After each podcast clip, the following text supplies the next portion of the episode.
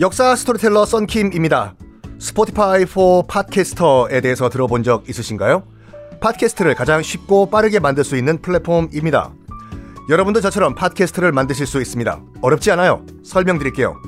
Spotify for Podcasters에서는 핸드폰이나 컴퓨터로 바로 팟캐스트를 녹음할 수 있는 제작 툴을 제공합니다. 배경음악, 전환 효과음, 그리고 자동으로 음질을 향상시키는 기능 등등 한 곳에서 녹음부터 편집까지 팟캐스트를 빠르고 쉽게 만들 수 있습니다. 이렇게 만든 여러분의 팟캐스트는 Spotify for Podcasters를 통해서 애플 팟캐스트, 구글 팟캐스트 등 여러 다른 플랫폼에도 한 번에 배포하고 한 곳에서 관리할 수가 있습니다. 여러분이 팟캐스트를 만들기 위해 필요한 모든 것들을 한 곳에서 모두 무료로 제공합니다. Spotify for Podcasters 앱을 다운로드 받고 지금 바로 시작해보세요.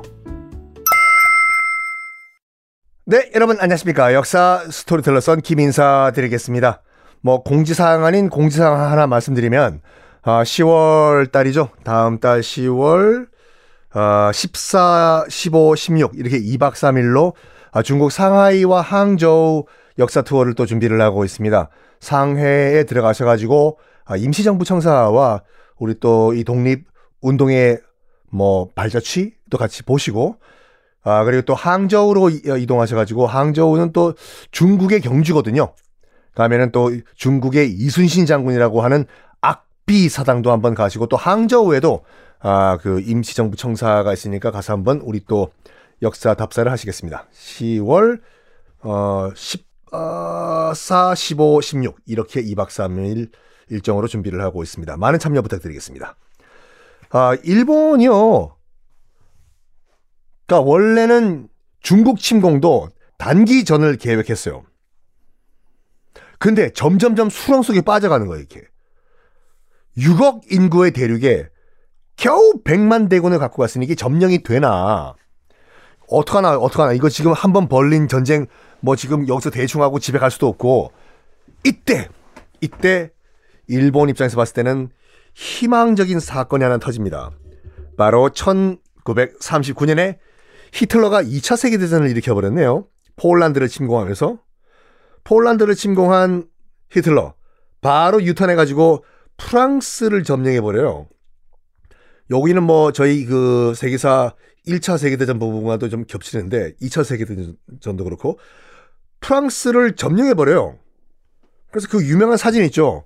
히틀러가 휴고 보스 코트 입고 에펠탑 앞에서 관광객 같이 여유 있게 걷는 사진. 자, 프랑스가 일시적으로 프랑스란 나라가 사라져 버립니다. 나치 독일에 의해서. 그러면 당시 프랑스의 식민지였던 베트남 갑자기 주인 국가가 없어진 거예요. 여기에 여기에 일본이 고민에 빠져요. 그러니까 일본은 항상 이렇게 생각한 것 같아요. 위기일수록 기회다. 이럴 때일수록 더 투자하자. 회사도 그런 회사 있잖아요. 경기 안 좋고 적자 행진할 때 오히려 더 투자하자. 는 회사. 일본이 이때 이랬어요. 어차피 중국전 지금 중국에서 벌이고 있는 전쟁 뭐 지금 수, 수렁에 빠지고 있다 치자. 이걸 극복하기 위해서는 더 투자하자. 해가지고 베트남을 침공해버립니다. 일본이요. 기억하시겠지만 미국이 요게 일본이 선을 넘었다고 본 거예요.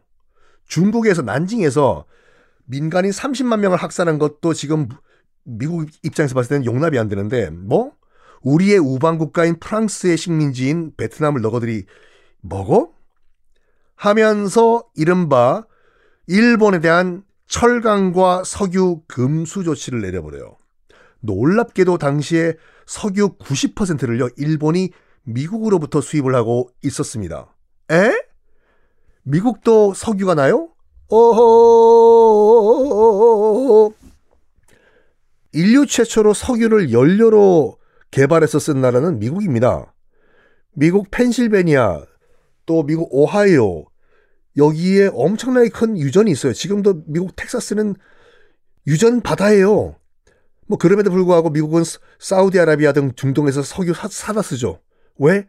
중동 석유 다 떨어지면 그때 미국 석유 석유 비싸게 팔려고요. 하여간 진짜. 하여간 어, 요 당시 1930년대만 하더라도 중동 석유는 개발이 안 된 상태였거든요. 대부분의 석유는 미국에서 수입을 하던 상태였는데 미국이 석유 파이프를 잠궈버려요. 일본 너거들 베트남과 중국에서 방 빼기 전까지 우리는 석유 못 팔아. 이거. 여기에서 일본은 진짜 위기에 빠집니다.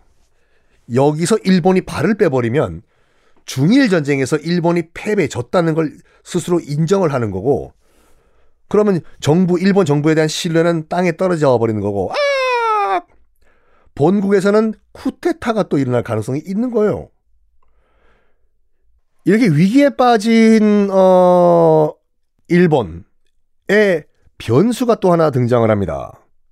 뭐냐면 히틀러가 2차 대전을 일으킨 다음에 의외로 잘 싸운 거예요.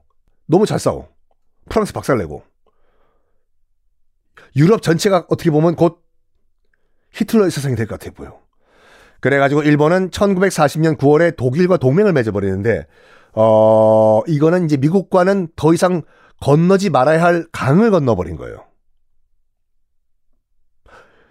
물론 당시도 일본은 전면전까지는 생각도 안 했습니다. 미국과. 왜냐면 미국은 그래도 당시 고립주의라고 해가지고 미국이 어떻게 보면 큰 섬이잖아요. 바다 위에 둥둥 떠 있는. 아시아 일과 또 유럽 일, 유럽 대륙 일에는 미국은 신경 안 쓴다 주의였거든요. 그래가지고 히틀러가 2차 대전 일으킨 그 초반에도 미국은 우리는 don't care, 우리는 유럽 일 신경 안 쓴다 이거였잖아요. 그래서 일본이 뭐라고 착각했냐면 미국을 협상 테이블로 끌어, 끌어내가지고 빨리 잠궜던 석유 파이프 풀어라. 시키자. 이건 거예요. 장기전, 만약에 미국과 전쟁을 하더라고, 한다고 치더라도 장기전은 상상도 못했어요. 예전이나 지금이나 전쟁은 경제력 국력이에요. 뭐 제가 늘 강조하지만 당시의 국력은 미국이 일본의 12배예요. 어떻게 1대 10인데 거기랑 맞서 싸워. 이거는 무슨 거의 무슨 어 아, 차종 얘기하려고 했다가 큰일 날 뻔했네요. 3기 통차, 3기 통차 있어요. 요, 지금 요즘, 요즘도 팔아요. 3기 통차가 미국의 12기 통차랑 어떻게 경쟁을 하냐고 이게. 자, 이 상황 어떻게 전개될까요? 다음 시간에 공개하겠습니다.